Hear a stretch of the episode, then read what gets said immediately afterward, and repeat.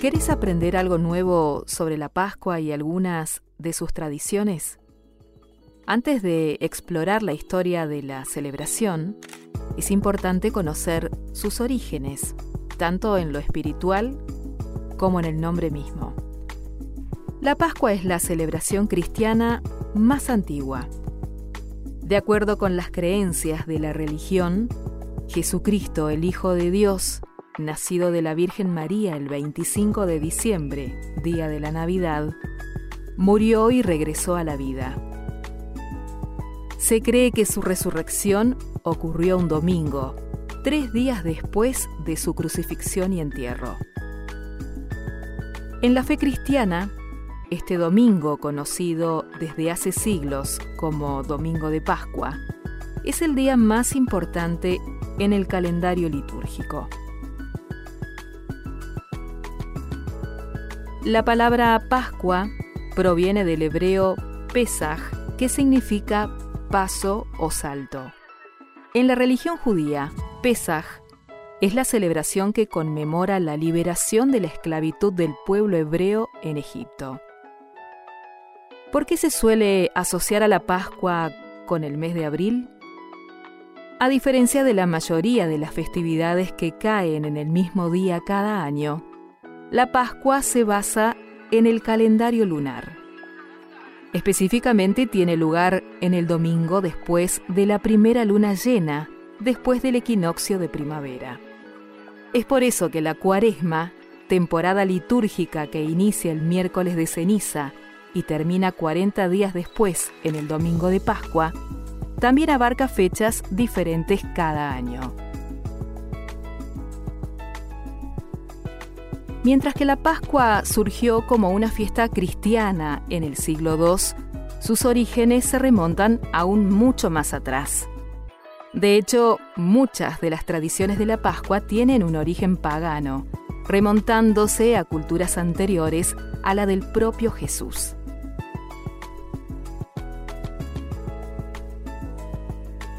En muchas partes del mundo, los huevos decorados son una parte esencial de la Pascua. Al igual que otras tradiciones, como hacer bromas en April Fool's Day, esta actividad tiene orígenes paganos. En la antigüedad, los equinoccios y solsticios eran considerados tiempos sagrados. Durante el solsticio de primavera se celebraba el final de los días fríos invernales y se daba la bienvenida a una época de renacimiento. En los festivales de primavera paganos, los huevos simbolizaban la nueva vida, un concepto adoptado por los cristianos en los primeros años de la Pascua. Los huevos, como símbolos de nueva vida, se convirtieron en una forma fácil de explicar el concepto de la resurrección. Esto explica Carol Cusack, profesora en la Universidad de Sydney.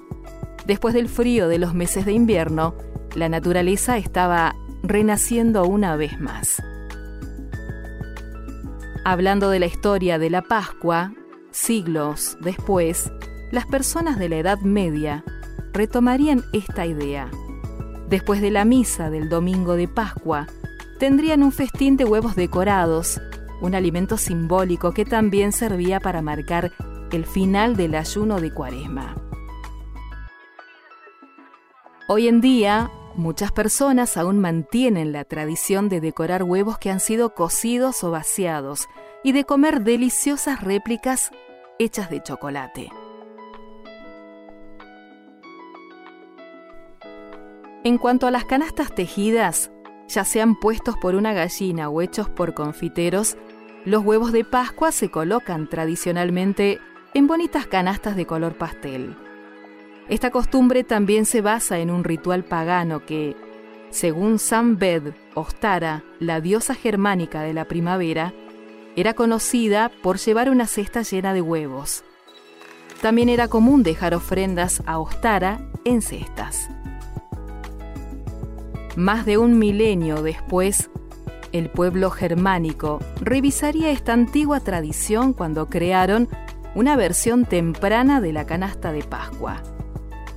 pensadas para parecerse a los nidos, estas cestas fueron hechas con un visitante muy especial en mente: Osterhase, un antepasado temprano del conejo de Pascua.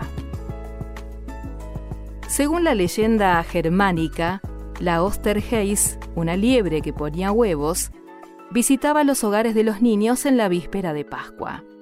Usando sus sombreros, los niños hacían nidos improvisados para que las liebres los llenaran con huevos de colores. Con el tiempo, los regalos de la criatura evolucionaron y se añadieron dulces, chocolates y algunas baratijas a la mezcla. ¿Y por qué una liebre? ¿Por qué aparece este animal en la Pascua? La respuesta, de nuevo, está enraizada en el simbolismo de la primavera, ya que los conejos y las liebres representan tradicionalmente la fertilidad. Hoy en día, la Pascua se celebra en todo el mundo. En la situación actual, no se podrán realizar celebraciones, pero la Pascua cada uno la celebra como puede desde el corazón. Y fiel a sus raíces, es típicamente considerada tanto una fiesta religiosa como una celebración de la primavera. Así, esta fiesta es a la vez uno de los días más importantes del cristianismo y un divertido pasatiempo para los niños que representa un equilibrio que ha permitido que la Pascua se convierta en la divertida y colorida fiesta que es en el día de hoy.